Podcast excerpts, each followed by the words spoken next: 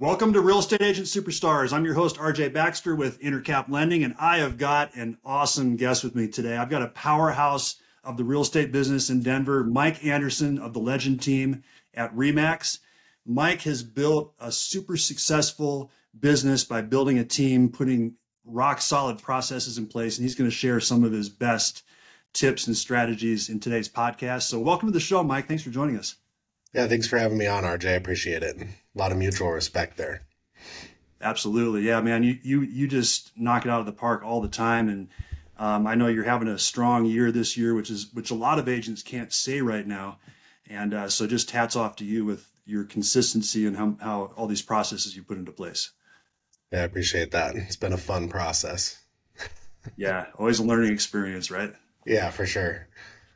Yeah, so we'll get into some of that, but I wanted to start off with um, just asking you a, a, a basic question because I mean, you've built this great team, these processes, and I'm just curious, what are two resources that you said you, you say to yourself, man, if I didn't have these two things, I wouldn't be where I am today?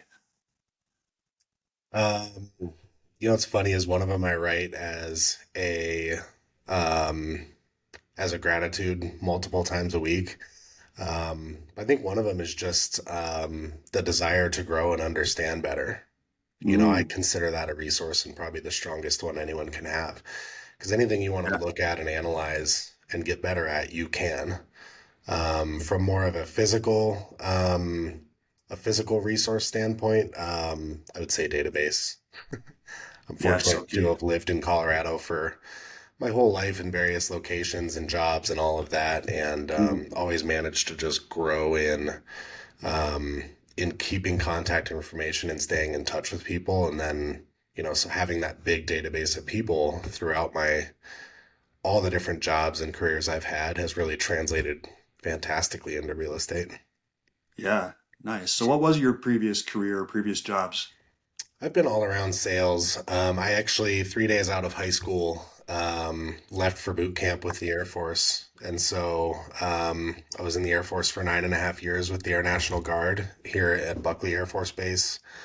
Um, I was an F 16 electrician there. Uh, that okay. career was pretty cool, actually. I really enjoyed it. Um, there, it's a really complicated thing. It's the National Guard is like the one weekend a month, two weeks a year kind of thing, but most people end up working a little bit more involved with that. And I, at, at a couple of different points, I did work full time for the Guard and hmm. um, was a full time federal civilian out there. So I spent a lot of time uh, out at Buckley Air Force Base. And um, for a few years there, I actually worked part time at Best Buy in home theater sales at the oh, same oh, really? time.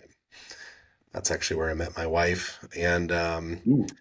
So retail romance there. Shout out Haley. uh, so, um, you know, that job was really cool. And that was my first introduction into sales. And I actually developed a lot of passion around working in sales when I was at Best Buy. And I took that and went into commission sales at a company called Ultimate Electronics that doesn't exist anymore. Mm-hmm. And uh, worked there for a few years. And then um, when Ultimate Electronics ended up going out of business, one of my regular customers there reached out to me about working in the trade show industry for his company. And so I worked in outside sales with a trade show display sales company called Skyline Display and Design for a few years. And that was my first chance at really learning how to be in sales without people walking in the door to see you every day. And it was mm-hmm. really hard. a little bit I different. did a lot of cold calling. That job was, oh, yeah. I didn't understand the overall business strategy of it. I had never done it before. And I, frankly, I sucked at it.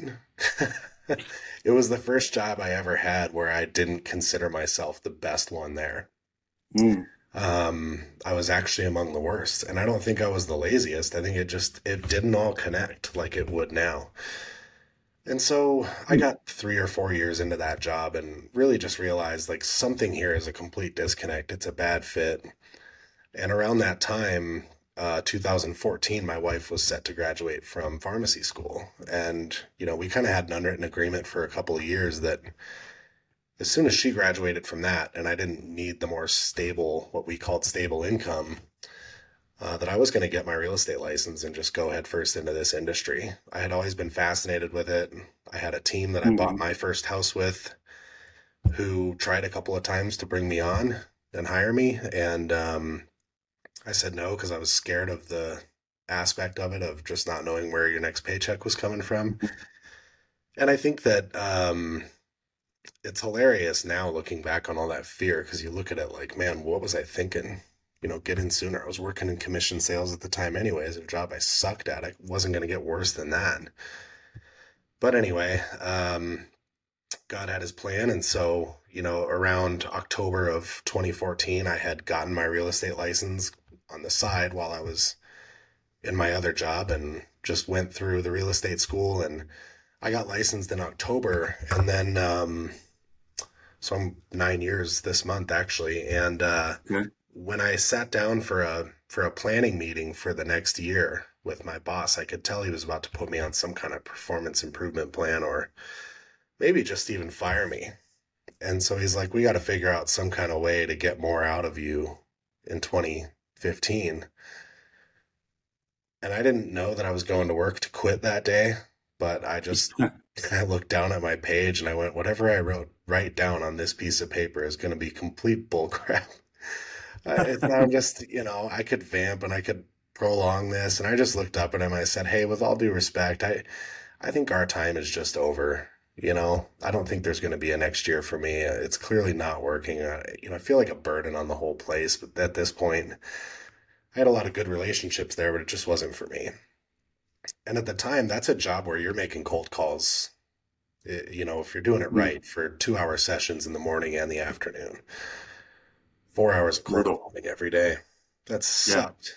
I mean, people are really, Yeah. really good at it. And people who understand the, you know, I think I would be a lot better at it now, but I still wouldn't enjoy the cold calling. Yeah. Um, I think just better at knowing how to communicate with those marketing people now would be a little easier, but Mhm, mhm. um, but that gave way to, you know, I've always been really good with um, with mapping. I've always had a fascination with knowing where I am and with um, with the housing industry specifically. My dad was an agent uh, growing up with Okay. a um, with a rural sales uh, brokerage in northern Colorado called Cabin Country. Okay. So he would parade us all around the country in this, you know, old uh, CJ, Jeep CJ, uh, dark green one. And uh, we had a lot of miles in that thing and, and in a couple of different like full size blazers, but just cruising around the mountains with, you know, nothing but printed maps. And I always thought it Mhm. was so fun to get to like show property to all these different people. And I was just really connected with that, even from at the time I was a little kid. I always thought it was Yeah. such a f- cool thing to do. Completely fascinated me. Mhm. So I connected well with real estate, and I had these people trying to hire me, and finally that just gave way. And um, by the time I had enough of the cold calling, it was just time. Yeah. So- Yeah. So October of 2014. Mhm. By the Um, time I had my license, I knew I was going to dock it with this Remax team called the Weimer team uh, here at Uh-huh. Remax Professionals in Highlands Ranch. And uh, I was so excited uh, to just get going in that that I started calling people while I was getting my license and nice. talking to them about it because I was excited to talk about it. And I have a lot of friends. Yeah. And so by the time I actually got my license, I had three clients lined up and ready to go. And one of them was a listing and a and a sale, and two of them were buyers. So I just I had people to work with already. Uh, this was at the end of 2014, and then going into 2015, I just was full of a lot of excitement and Uh-huh. nothing else.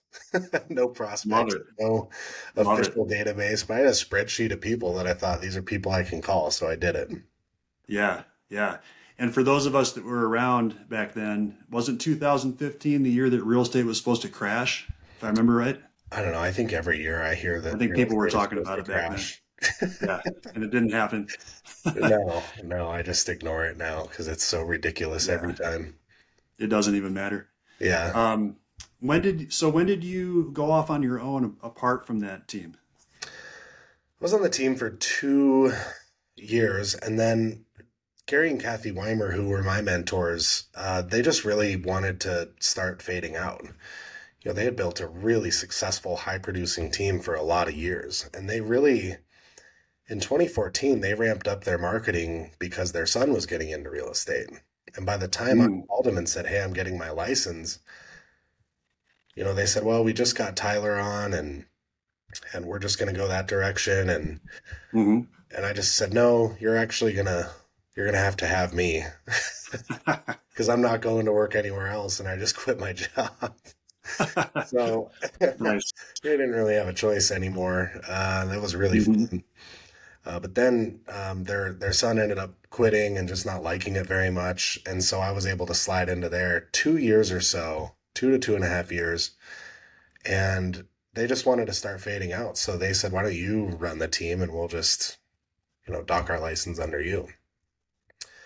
So we awesome. kind of a takeover plan where I would start running the team, and then they they hired another agent right before they asked me to do that. And um, her name was Selena Yagi, and she was fantastic. You know, just one of the sweetest people you'd ever meet. And she knew how to really connect with people emotionally. And we worked together on plans with how to convert and how to close. And I had like the sales instinct, but Selena had like, you know, the stuff that that a lot of people who can connect well emotionally have. And that wasn't an ability I had at the time. I looked at everything like pure business. Um, so we grew the team up to where we had, you know, a financial advisor helping us figure out how to run a business. Um, and then we had, I brought on my sister, my twin sister, to be my assistant and help us figure out the business um, operations side and and do a lot of that work. And then we had Gary and Kathy, Selena, and myself. So all of a sudden, a, a team was formed, and we still had to figure out how to get leads while we were trying to make it work. Right. So what did you do initially to get leads, or how did you start to build it? Um, so in in the spring of 2015, back when I was still on the Weimer team, uh, I started a Brian Buffini system uh, called Peak Producers. And in that class, I learned the basics of, you know, they preach calls, notes, pop-bys, win your week with basic marketing activities that leverage the hmm relationships you have. And it was such a great fit for me. I mean, just I'm in that class and we're sitting there every week and and our broker owner who's still here at Remax Professionals, Mike Burns, he's telling us every week, like, you guys have to make your phone calls. And I'm just laughing, like, we're calling our friends. This is not difficult stuff. I've been calling people who didn't want to talk to me for the last three years, and now I have to call my friends. I have to make sure to call my friends. Yeah. Concept seemed so silly to me. It was like, of course I'm going to call these people because they're generally smiling when they answer the phone. Um, it was such a nice philosophy to me. So I started on the calls, notes, and pop-bys thing, and then grew that into parties and um, and events. And then the events have gotten a lot more sophisticated since then. And and then we started really pushing. Um, so we've had the team now for a few years. I actually, I'll backtrack a little bit to uh, 2018. I got my uh, employing broker's license Okay. um, because we decided that we wanted to to just kind of branch off of Remax Professionals. And so we left pros. Um, I started a brokerage called Legend Realty, and I spent a few years trying to bring new agents on and and teach them the Buffini system and the referral system and how to generate, you know, referrals for yourself. hmm And I had a, a few people work out and a few people not, and I, I ended up kind of coming to the to the conclusion around, you know, the end of 2019 that unless I wanted to be a full-time recruiter and hire a lot of operational staff to figure out how to build a bigger brokerage, I was just kind of treading water. I mm wanted to see how a bigger show operated. I wanted to see how, you know, a really big brokerage with a lot of high producing agents operated within. And then I wanted to find some ways to branch into leadership opportunities within that. Okay. And so that's what's going on now. You know, we joined in 2020 in the middle of COVID. Uh-huh. Um, it was a weird prospect to go from not having any dues at all and then stepping into like, hey, here's, you know, you're gonna have monthly dues at this and a desk fee and you know, you're stepping into a more legitimate show, but it's somebody else's show. It's not yours anymore. hmm Um, so we became the legend team at Remax Professionals in 2020, and um, we're smaller, a lot more pungent, just less less operational expense and waste now, which I really like. Yeah. So do you think you're going that direction to build a bigger team or have your own Yeah. brokerage someday again? Or Maybe on having my own brokerage, maybe not. I don't know where that will lend itself. As far as running a team, though, I think that's a blast. I mean, I love the people I work with. I generally think, I genuinely think rather that we have a culture here that is really second to none. You could be as good, but I don't think a lot of places are better. Um, you know, we have people that it's just like when we take new clients. We work with people we like because if I'm going to be helping you at 11 o'clock Mhm. at night and we're negotiating back and forth with another party, and some of those late nights rather go super late. If I'm going to do that, I want to be doing that for people I like, you know, not for people who don't sure. appreciate it, don't show gratitude. So we want people to be a good fit. Uh, similarly, I think the people on our team right now are just, you know, we we hire slow and have developed a method of you're really hiring slow and firing fast. That's a great way to go about it. So, so what does your team look like right now? Um, we're small. We have three agents, including myself, and um, and then we still have my twin sisters, our operations manager, and um, we meet once a week, and you know we set basic minimum expectations for ourselves and each other, and and then we back it with accountability. Basic philosophy. Okay, Yeah. great. So, so what do you envision as your next hire? Um, last year, uh, we really decided that we were going to make uh, most of 2023 an infrastructure year. So every September, we're kind of deciding what are we going to do uh, before we start marketing for next year. And and the way we look at the lead generation side is that by by October 1st, you're generating leads for next year. Hmm And so we want to have our plan in place and installed by the end of September. Last year, by the end of September, we in, we decided some different infrastructural areas that we were going to really ramp up. One of them was um, process management. We wanted to make sure that we were built with a process that if we scale up to 10 agents tomorrow, we have the infrastructure in place to do that and not skip a beat. hmm hmm So um, we started using a task manager, or some people call it a workflow manager. We use one called Monday. Okay, And um, for every transaction that gets built into there, the operations um, manager just looks at those every day. Here's your tasks for the day. And that's what keeps us on track with the transactional side so that the agents aren't getting swallowed up in task and process. Um, I love that. so yeah, we put that in last year. It's been fantastic. Um, Now, now is that is Monday? Is it automated, or do you have to program it for each transaction? we programmed it for either buyer or seller, and now we Okay, just build the information in and choose if they're a buyer or seller. And then it okay, lays out all of those tasks that we have on that process list for either a buyer or a seller. And obviously, sometimes you get the ones that don't apply, right? We're not pulling HOA documents for a for a home if there isn't an HOA. So we just check that off as if Right. we did it. But Sure. it's it's relatively informal when it's just for your eyes, you know. So Right. that's a way that we make sure we're not missing anything. And then actually for the first time, I've always been the big I do it myself thing, but I hired a TC and I've used the transaction coordinator Nice. this year for the first time in my career, which sounds silly to a lot of people, but I always thought, you know, all this stuff is really quick. You can just do it really quick. It's not that big of a deal. hmm And then you bog yourself down in the really quick stuff. Totally. Have you heard the uh, statistic that when you get sidetracked by something, even if it's a small thing, it takes you 20 minutes to get back to what you were doing? no, but that makes complete sense. Yeah. With it really well. So it's it's more of a time drain sometimes than we realize, I think. Yeah.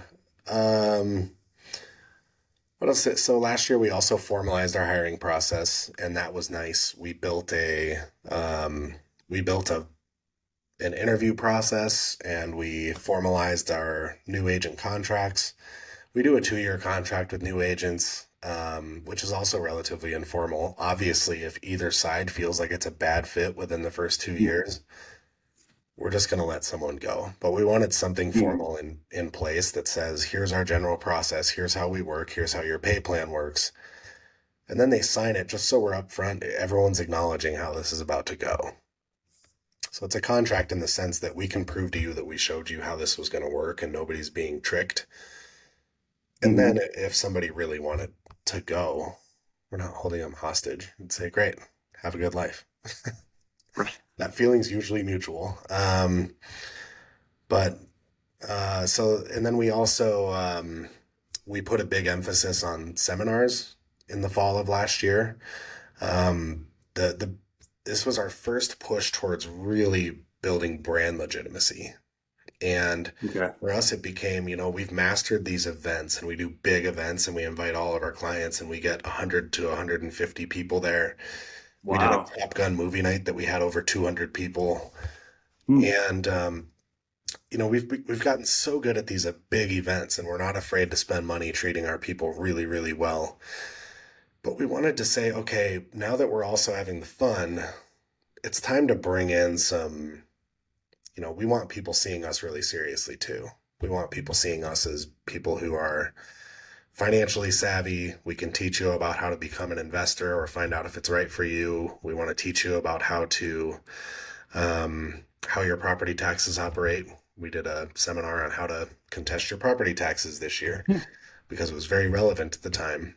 Are, are these seminars online or are they in person? mostly online. We did a first time homebuyer workshop. We're going to do a wills and estates workshop. Some of them are just more designed for um, the in person Mm-hmm. and and the lead capture is better in person, especially when you have multiple vendors. Some Sure. of them I don't even need to teach. You know, I go up and give a nice introduction to whoever's there to teach, and then we sit there Yeah. partner the event. And so with some of them, I put in a month of financial data analysis and and a good amount of research in to make sure that what I'm saying can be recorded and, and my name can be on it. We did a we did a prediction seminar in January and then a mid-year update in July. We're going to continue doing those because they were big. Mhm. And um, you know, there's some other stuff that we're looking at for next year, and I can get into the minutia on that because it's really fun. It's what I've been spending the last month in. Um, that that we're taking very seriously in terms of how we educate our clients, because there's a Tell- lot yeah. Tell me more about that. background right now that is really fascinating. So in in part of this goal towards building our brand legitimacy is one of our key uh, items for next year, building our digital brand and then building our building our legitimacy with our database and our sphere. You know, part of it is we want to really, really know the profiles of who's moving and who's not. We already know our clients extremely well. We have categories of clients that when they start telling us the basics of their story, we have you know, five to 10 stories of someone who went through something very similar to them that we can speak to their experience and that connects us with them.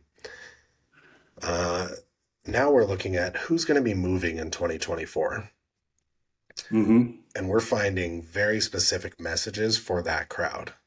Uh, so we know that there's a there's a big amount of people out there who are, you know, they they love their rate more than they love their house, Mm-hmm. so they're just not moving. How do you get one of those people to move next year? You know, the odds aren't very good. You probably are better off with that with that person. Um, showing them that you're aware of their mindset I'm Mm-hmm. aware of that mindset because I'm in it currently. I Mm-hmm. have a two and a quarter interest rate on my house. If you think I'm moving next year, you're high. I mean, Yeah. Yeah. it's not going to happen. I'm not going to go and upgrade and find a million and a half dollar house and pay eight percent interest, you know, on the loan. I, it's Right. it's right. never going to happen. So, you know, but the people that are moving next year, think about why. You know, rates Mhm. might be high, but life happens, and life is happening for a lot of people Mm-hmm. the people that are moving now, you know, it's classic Ford stuff to get into the ninja selling. Um, but it's they're moving for family situations, for occupation situations, um, not as much for recreation or dreams. But look at the first two categories. A lot of people are moving for family ties. A lot of you know the older crowd is moving to get closer to grandchildren.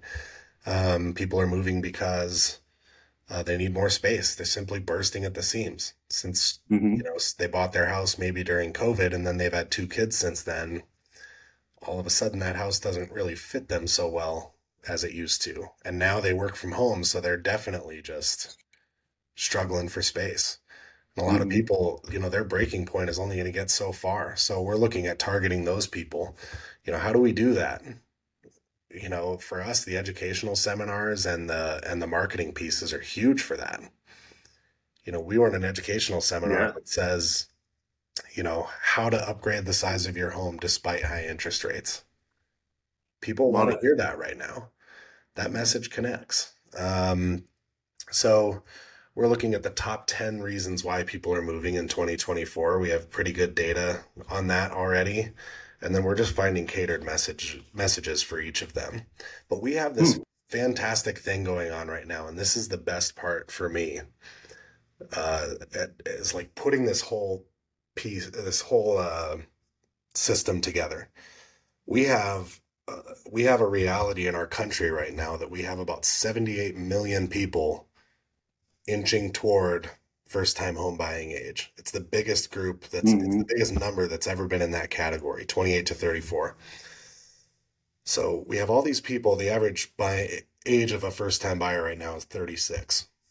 Mhm. We have 78 million people that in the next 6 years are going to be working their way into that age group where it's time to take that seriously. And at the same time, we have flattening wages and we have a good majority, 50 plus percent of wealth out there is owned by people that are 50 plus. So one of our big messages for next year is going to be how to help your kids and grandkids buy their first home without Hmm. risking your nest egg. You know, if we can educate people on how to get money out of grandpa's house that's stagnating and sitting there Mhm. to helping his grandchildren potentially buy their first home with early inheritance, that's a tool that we think is really valuable for next year. You know, wages Yeah. in Colorado are great for people in their, you know, late 20s and up to mid 30s. Wages are really good um, compared to the rest of the country here. But a lot of people still don't make enough where they can afford a $650,000 mortgage, realistically. Mhm. Yeah. What, what if grandpa's got, you know, can help out with six figures worth of the down payment and say, hey, take this piece of your inheritance early and help buy your first home because they can't afford a $450,000 mortgage or a Mhm. $400,000 mortgage. You know, because not everyone out there, we've had clients this year that put $300,000 down that are in their 30s. It's like, Yeah. it's great, but not a lot of people, not a lot of first time buyers fit that category. No. So how do we get how do we get money out of these pockets and into these ones for all of these people that are pushing towards that age?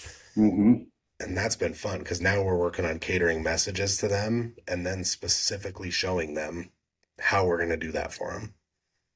That that is so smart to figure out the reasons why people might buy next year and and catering that message. What what are your other, you know, seven or eight ones that you didn't mention Yeah. already that you're Um, you'd be surprised, but there's a lot of people that want a vacation home.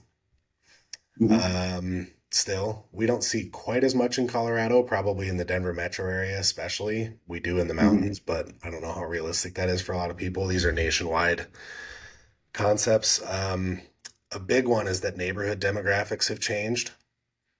And this one is really fascinating to me too. So we're going to work on our kind of curated content for this group.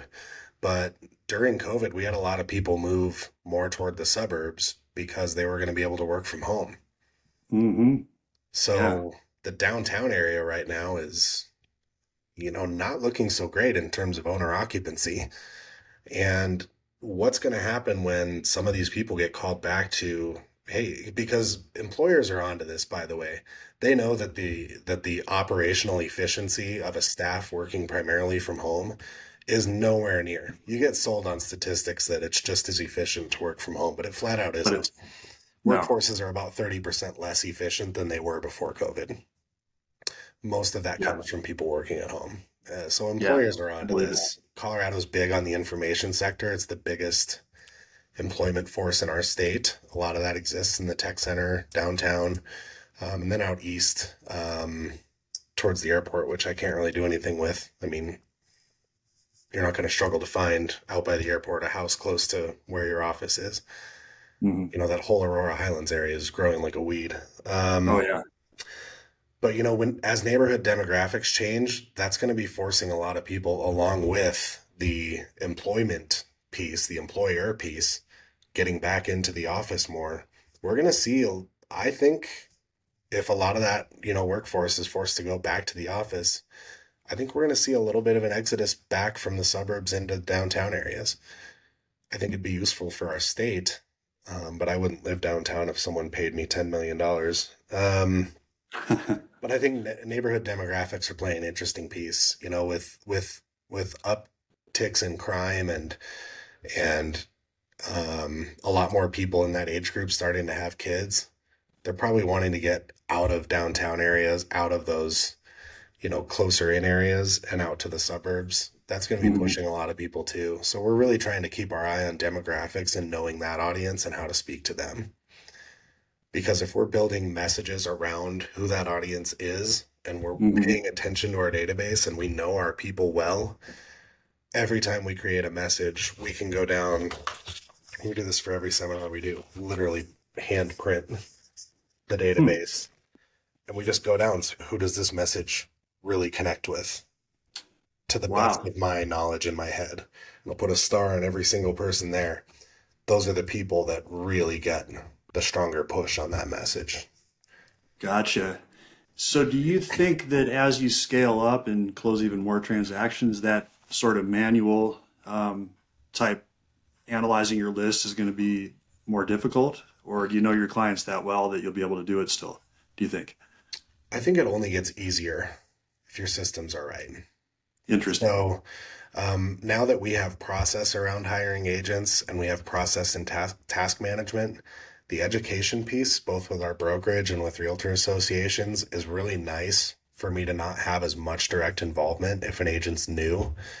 You know, they're able to get a lot of education out there through, you know, we we go with Smidra for our local realtor association. Uh, I know DMAR's another one, but you know, they're able to go with Smidra and our brokerage to get trained on a lot of stuff that we don't have to bog my time down with. Mm, So when I work my database, nothing is taking more time away from me when it comes to working my database just like I always do because it's gotten more efficient. mhm. I also psychotically love to work. I am not afraid to work at all. If that means, you know, from so I do take time with my kids every weekday afternoon. I try to be blackout hours from four to 8 Mhm. um, where that's all family time and that's it. I'm not on the phone. Um, but outside of that, I'll do the work, whatever it takes. Um, I'm kind of addicted to it. I'm in my prime working years. I just don't see it as an excuse. Yeah, I hear you. Well, and just mentioning the basics of like calling people and doing the blocking and tackling. There's a for some reason there's a lot of people that aren't willing to do it, and Yeah. yet they complain they're not very busy right now. Yeah. You know.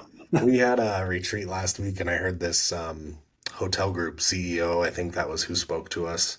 His name was Michael something. Anyway, um, he said the hard part as a leader is, you know, trying to maintain all of the stuff that you do that works and then figure out the direction and, and the drive and, and the new stuff that's going to help you get where you want to go at the same time. He said it's like trying to fly the plane and change the engine at the same time. Yeah. I think that resonated well because we don't have time to land the plane pretty much ever. You know, we Mhm. have to keep in the calls, notes, and pop-bys. That doesn't change. That's mandatory. Yeah. If you're Yeah. not doing the basics, then what's the rest worth? Totally. My mentor said it really well recently, or one of my mentors, he, he said, you know, it's there's a lot of people that have really hard jobs. We get to sit in an air conditioned room and go over our database and pick up the phone and call our friends and have our cappuccino and that's not hard. For That's sure. just that's just doing the work. Yeah. So, Yeah. you know, Yeah, Lord knows. I've been on the flight line sucking in jet fumes and 100 yeah. plus degree days in Korea. This is quite a bit more fun. Mhm. Yeah. Yeah. So, so I've been wanting to ask this this whole interview, but you just have just continued to pile on great ideas and great information. But going back to the very beginning, when uh, you share with me off camera that you're it's one of your best years yet, or maybe your best year yet, Mhm. what has led to that for you? Because there's so many people struggling right now. I think people would love to hear that. Yeah. Um, well, I know that, you know, the market transaction wise is down about 20%, you know, and there's a lot of people experiencing that this year. I just don't take my foot off the gas. And I just, I don't know how else to explain it besides I just live in a different reality. I know there's people out there moving, Mhm. and I refuse to live in the reality that there's just not opportunity out there. I've heard a lot of people say that this year, but I just, um, we have for the most part a no complaining rule. I'll just close my office door in someone's face if they're whining about something but not providing any solutions. The simple fact is, if you just don't stop working, and then like last year, we added new stuff to our offering. We added that stuff last year in hopes of growing our business, and it's ended up what has kept us a little bit over flat. Hmm. Let's say like Yeah. having our best year. Um, but Yeah. you know, the best year isn't always as as glorious. You know, Right. if we finish with 10% growth this year, that's a 30% win over the market. Yeah, absolutely. Um, That's pretty darn good. yeah, so I think a good amount of it is luck. And then, you know, the rest is we're adding new stuff all the time in hopes of getting us business. You know, next year we're Mhm. still doing the seminars that we did this year, but we're changing how we do them and changing how we curate the message because we think that will boost our efficiency in those seminars and it'll really help us make sure the right people are interested at the right time. Yeah. So, Nice. um, when we created a hiring process and when we created and when we implemented the task manager, those both freed up time for me so that nothing was ambiguous anymore in those regards. I hired a transaction coordinator. That freed up time for me so that I could spend more time. Calls, notes, pop-bys. We also do real estate reviews in lieu of pop-bys sometimes, you know, and that's part of the ninja system. But we just never stop adding educational pieces to our element. We never stop looking for data driven reasons or ways to understand the market. hmm And we leverage the heck out of relationships. I mean, we are always asking for referrals. We're always letting people know every event that we do, we're telling people. We work exclusively by referral. We're not out there advertising. You're not going to see TV commercials or hear radio commercials or bus benches with our names on them. we do that Yeah. so that we're not spending time working on that stuff. We're spending time becoming the experts so we can be better for you. And that's better for both of us. But your end of mm-hmm. the bargain is to bring us transactions. You know, you got to find us people to work with so we can keep doing this. Yeah. Don't be afraid to ask. Yeah, and I'm never. Yeah. it's I'm a shameless plug sometimes, and I think people know it's coming. So when you tell someone what's going to happen and then it happens, it's it's confirmation. It's not annoying. Maybe Well, plus it's planting it's plant planting the seed because sometimes people I've had people comment that it's it blows my mind that they would think this, but I've had people comment that they didn't know I worked off of referrals. And it's just really? You know, you wouldn't think that, but if you don't if you don't ask, they may not even realize it. Yeah. I heard So- uh, I heard someone last year tell me she said I don't work with any friends or family because I just don't want to ruin the relationship. Hmm. And I just No. I I No. didn't know where to start with that. at I know. time. Yeah, I was, I was kind of speechless there too. It's kind of Uh, like but it's like maybe who else nail down your process a little bit more. Yeah, so do, I said, do you, does it make you feel bad if they work with someone else and have a bad experience that you know they wouldn't have had with you? She That's said, a "You know, I- great way to I really, it. I don't get involved with that." I thought, well, Yeah. you're gonna suck. yeah. I don't be a secret agent, man. Like it breaks my heart when people work with someone else and they tell me how much it sucked. Like, yeah, like if you if you care about your friends and family, you, you Yeah. want them to work with you so they have the best possible experience. I mean, if you think you're good, Well, to, yeah, I if you think you suck, then it's very noble of you to not want them to work with you. right? yeah, you should go over to to Mike at Remax. Send them my way every time. yeah, yeah, send him over to Mike because yeah, Yeah, I'll give Um, you a referral fee and they won't have to deal with your shit. that's right. Pardon me. That's awesome. So, um, you know, I just th- this mindset thing is so huge, and I, I appreciate you saying that. I mean, I was thinking about the who was it that said, "You make your own luck." It's a famous person, Warren Buffett or someone, and it's so true. I I mean, Billy Zane are- said it in Titanic as well. could be. We'll, we'll put the credit there, but um, I think that's so true. That's the thing I see again and again with people that are succeeding right now. That they just have they have that mindset that there's business out there to be had, and then they go get it. Yeah, and I'm gonna go get it. I'm in the office almost every day.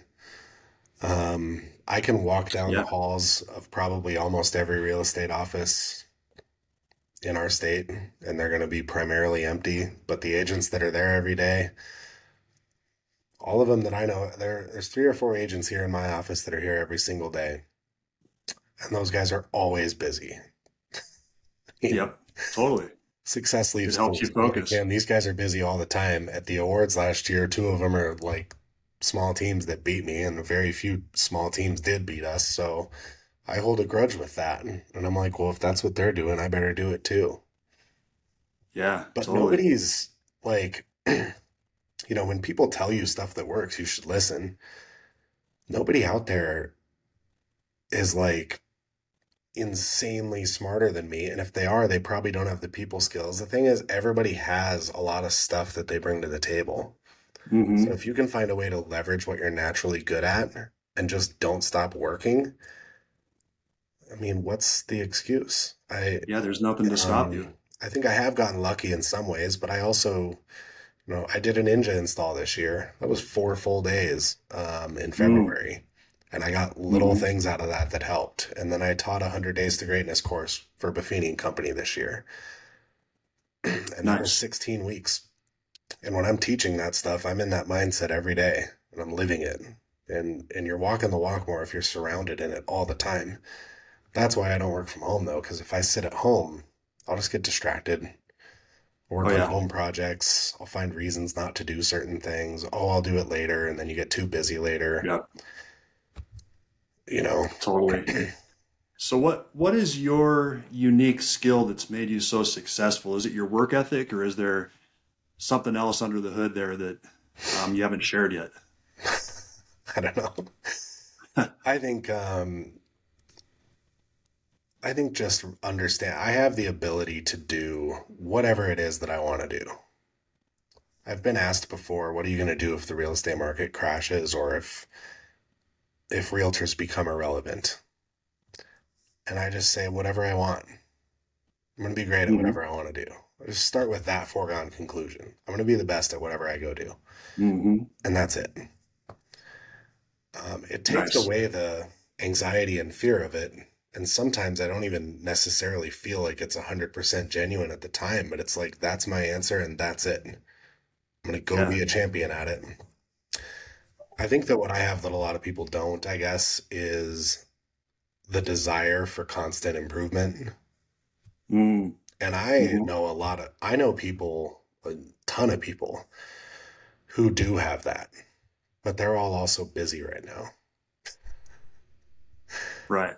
Uh, so I guess that's it. Yeah.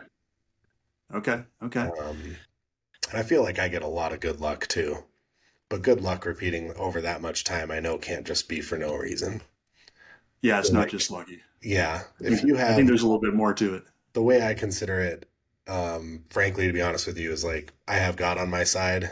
I feel like, Mhm. and you know, my faith is a bigger part of this than I, and I don't know how to tie that in with everybody in an audience. Um, I'm not as smooth at as some other people, but that plays its role, I think. Yeah, yeah, absolutely. Well, thanks for joining me, Mike. I mean, you you are just an inspiration for so many people, and I appreciate you being an open book and sharing what you're doing. And I think for the people listening, it's meaned a lot. So, um, really, really appreciate it. And how can people find you if they want to tap into your social media or things like that, or could they uh, yeah, the easiest. I I hate social media, so I'm on Facebook. Uh, uh, Michael Anderson on Facebook, and um, you can always find me at Remax Professionals in Highlands Ranch. Um, I suppose I can give you email and phone. I don't know if people usually share that over the the pod here. Email, I guess, is fine. Mike at coloradolegend.com. Okay. And uh, I'm always happy to help. I love working with new agents and talking with people about strategies and stuff that they're doing. I love all of it, so never bother me if someone reaches out. Awesome. Awesome. We'll definitely appreciate that. Well, For cool. Sure. Well, thanks again, Mike. Um, appreciate you taking the time. I know you're super busy. And um, once again, my name is RJ Baxter with Intercap Lending with Mike Anderson at with the Legend team at Remax. And if you enjoyed this show, please consider sharing it, subscribing, and leaving us a review. We definitely appreciate that. And uh, you all have a great rest of your day.